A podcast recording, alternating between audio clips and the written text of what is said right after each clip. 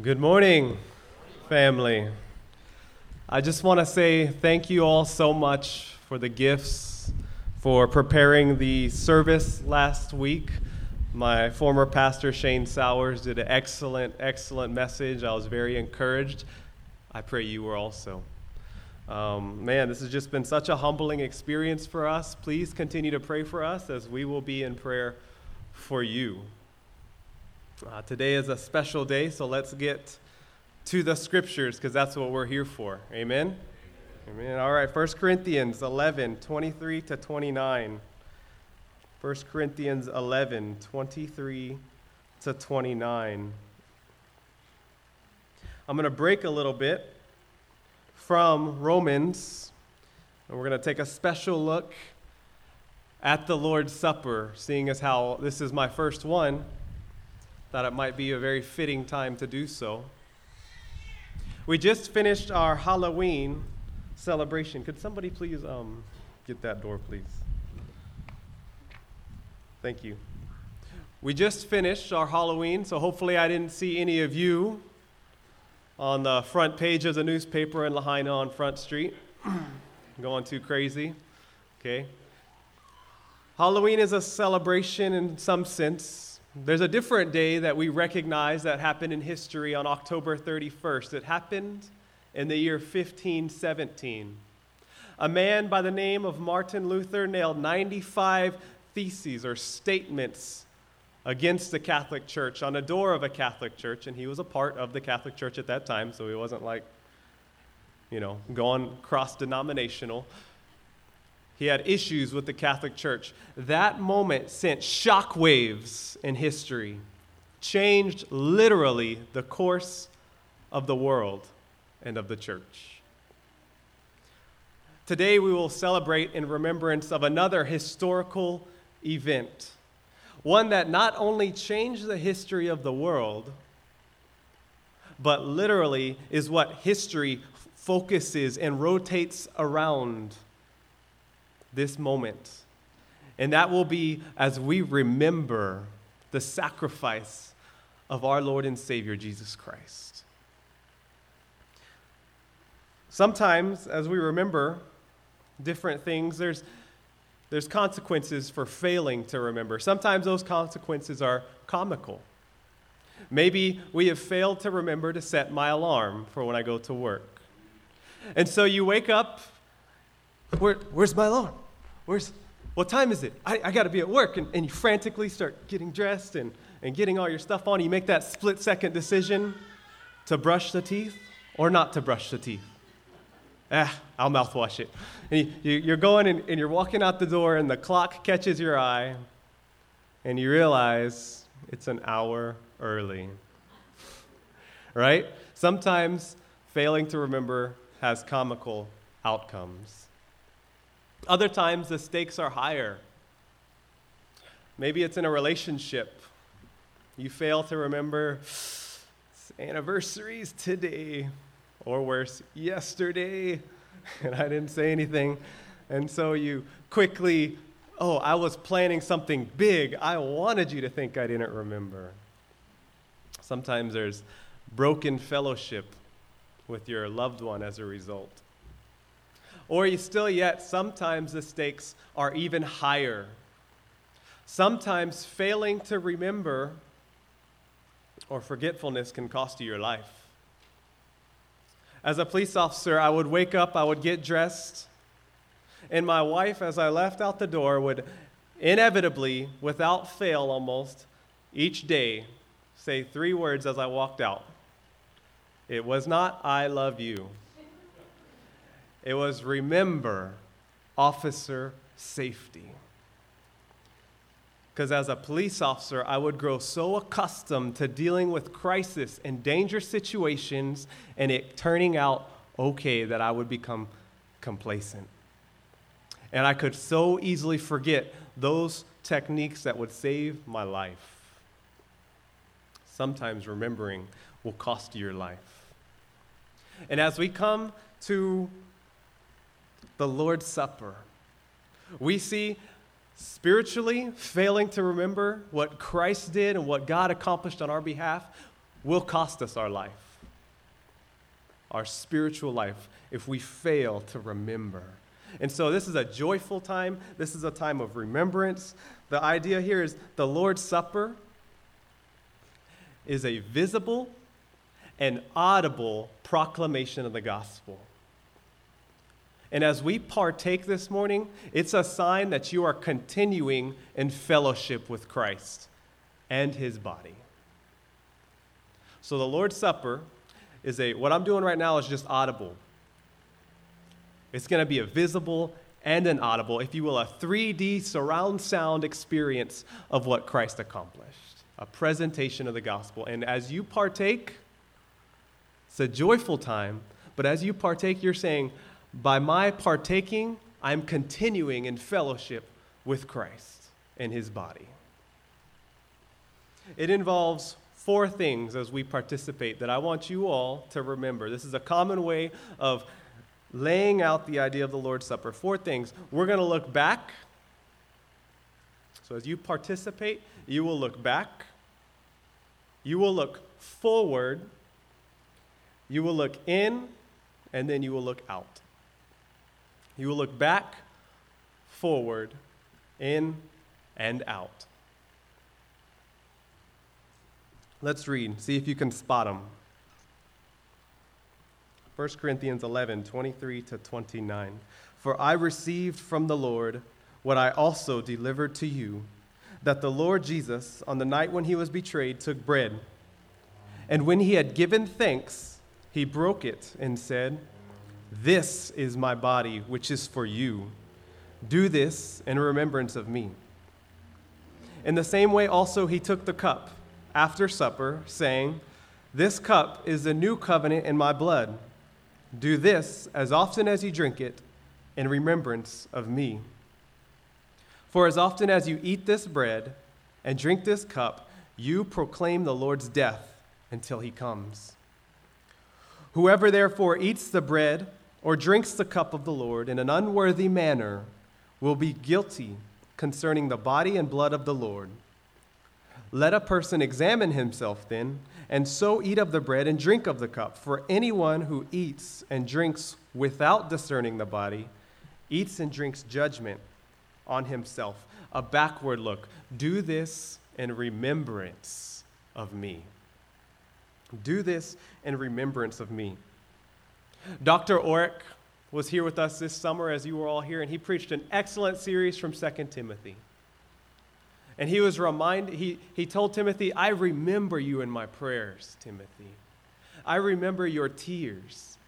I'm reminded of your sincere faith. And he goes to remind Timothy now remember, Timothy, to fan the flame. Chapter 2, 1 Timothy. Remember, sorry, 2 Timothy, remember the Lord Jesus Christ. He, encouraged us and exhorted us, Dr. Orick did, from the scriptures to remember. Rocky Komatsu preached an excellent sermon from Psalm 103 in January. And he encouraged us, he called us to worship by way of remembering all God had accomplished on our behalf. Pastor John Piper, after 33 years of faithful service at Bethlehem Baptist Church, preached his farewell sermon. And he walked through six truths, reminding his congregation of the great greatness of their shepherd and overseer of their souls. And likewise, I'm so privileged and honored to get to remind you in my first sermon as your pastor of our great shepherd of our souls. So let's go back now to Matthew 26, 26 to 29. And we'll go back in time to the upper room where this last, or correction, Lord's Supper occurred. Matthew records it like this Now, as they were eating, Jesus took bread, and after blessing it, broke it and gave it to the disciples and said, Take, eat, this is my body. And he took a cup. And when he had given thanks, he gave it to them, saying, Drink of it, all of you, For this is my blood of the covenant, which is poured out for many for the forgiveness of their sins. I tell you, I will not drink again of this fruit of the vine until that day when I drink it new with you in my Father's kingdom. We're looking back.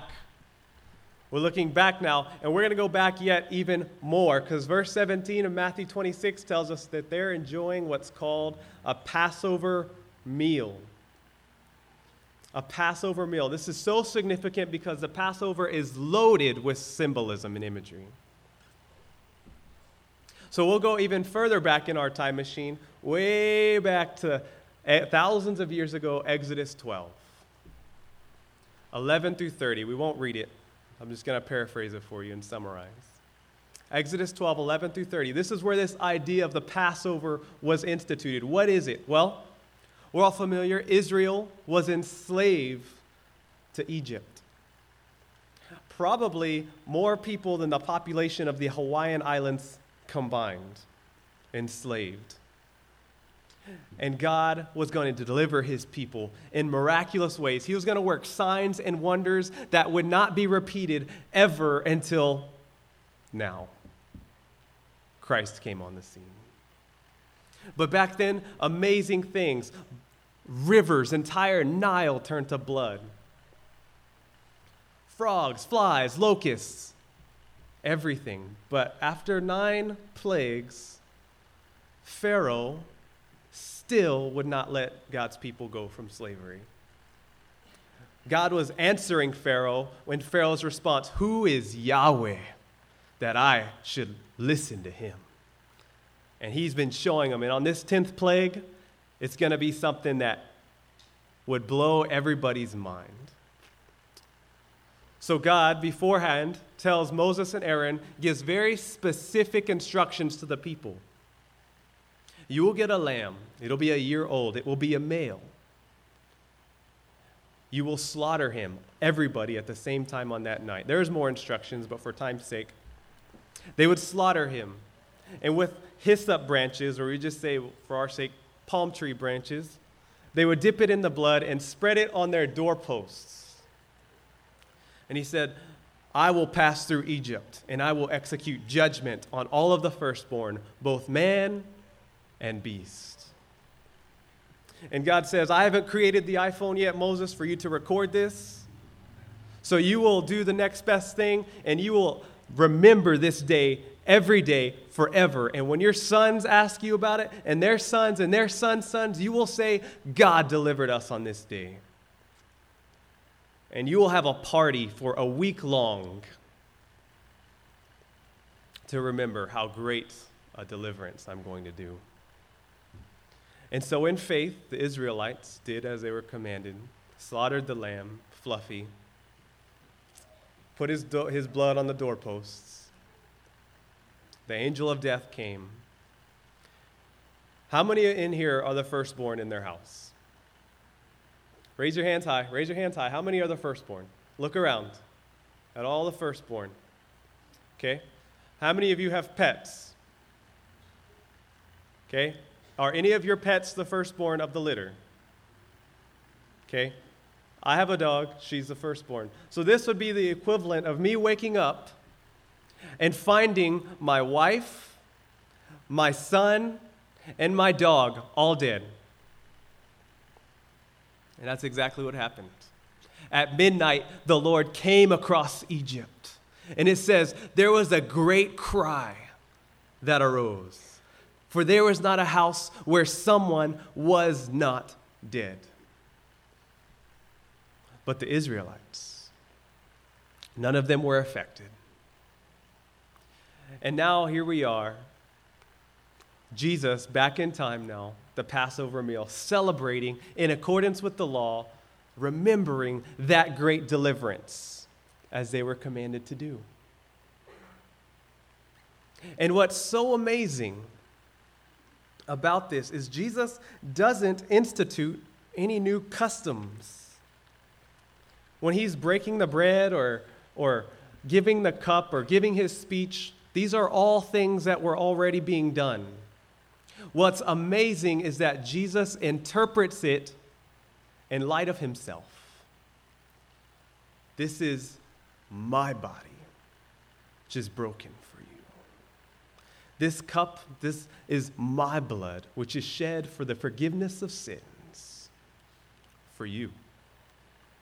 In effect, he was saying, I am the greater prophet than Moses that he testified about. I am the greater deliverance, and I'm about to effect it right before your eyes. It's about me, and you will sing forever about me. But the disciples didn't get it yet, did they? They didn't fully understand it, even though he had just told them at the beginning of chapter 26 that he was going to be delivered and crucified. They still didn't get it.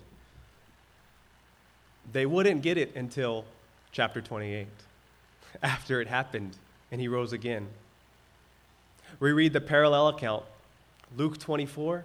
You remember two guys on a road to Emmaus, about two miles away? I guess that'd be about on the road to Kihei. They're walking down the path on the side of Mokulele Highway, and a guy comes out of the cane field and starts talking to him. What, what's going on? And they didn't immediately recognize him. And he starts to rebuke them, oh, foolish ones. And, and he says he started from Moses and went all through the prophets and explained the things concerning himself. We're looking back. And it says they asked him when they got to their destination to stay with him. And so he, he did, still not knowing, recognizing him.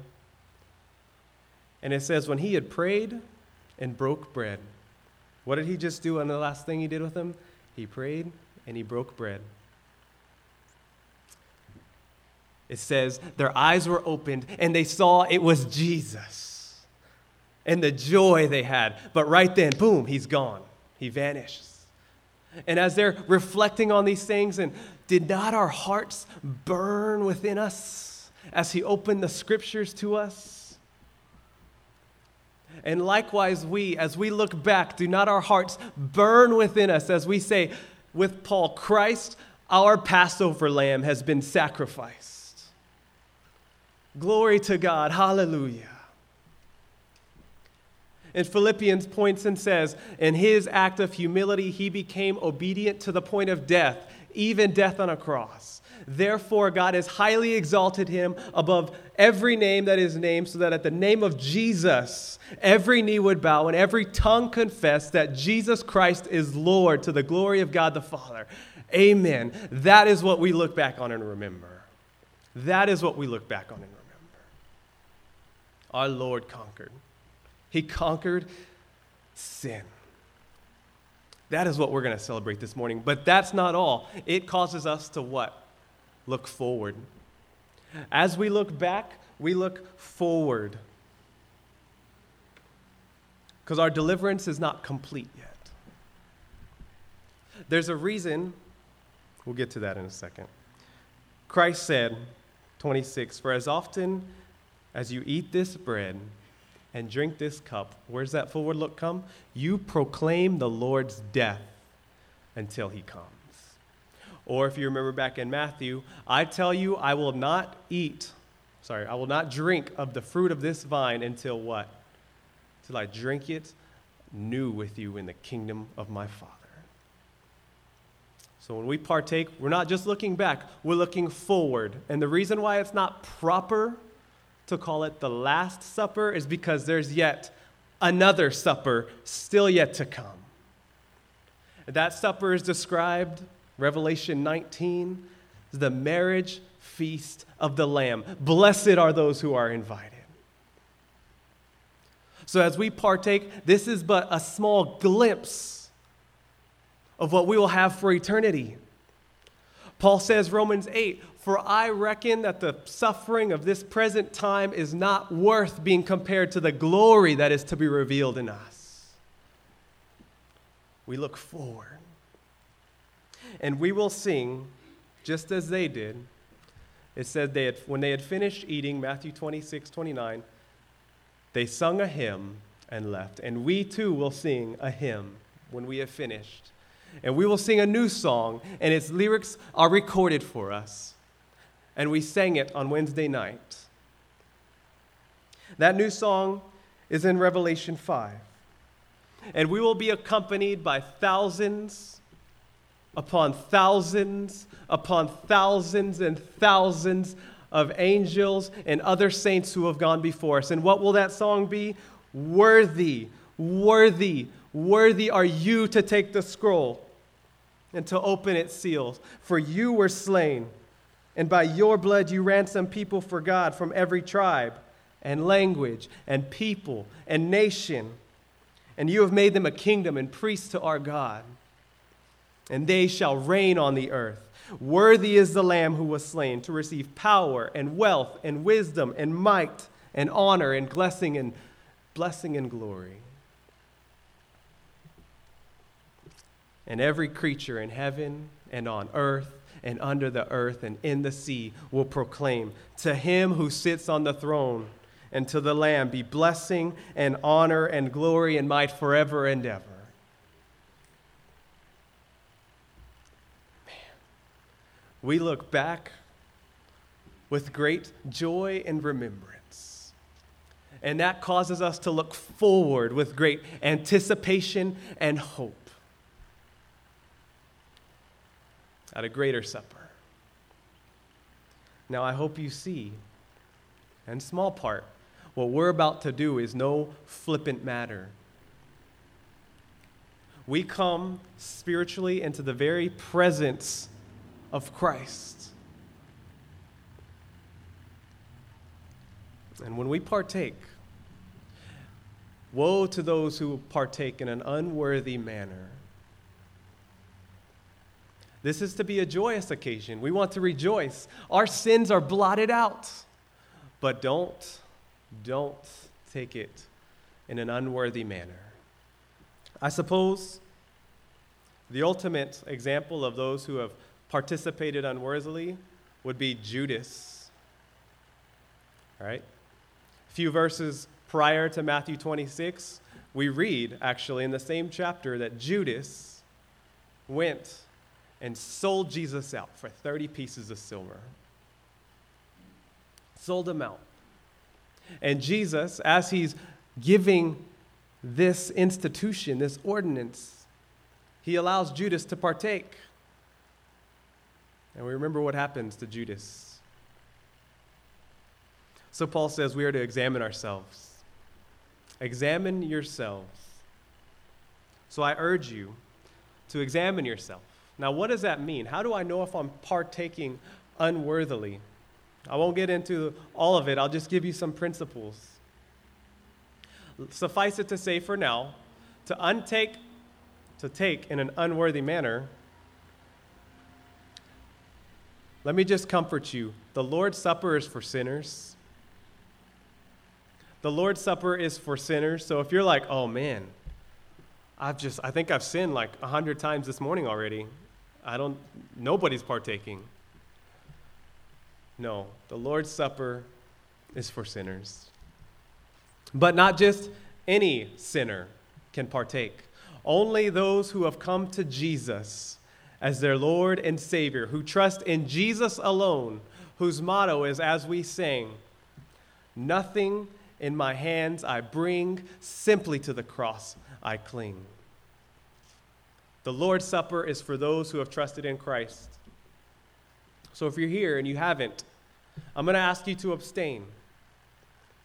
If you're here and your children haven't trusted in Jesus as their Lord and Savior, there's no shame in obeying the words of God. I'm going to ask them to abstain. If they have, by all means, take. Examine yourselves. Look in.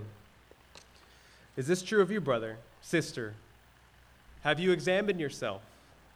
Is Jesus your only hope? If it is, and if you choose to partake this morning, then rejoice, believer. Let this be a sign for you, brother, sister, that the sin you struggle with now, remember it has been blotted out, canceled, taken away. Rejoice in that. Rejoice.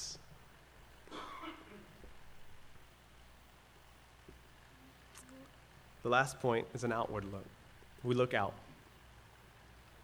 So, having looked in, having looked back, look forward, now you look out. That's part of self examination.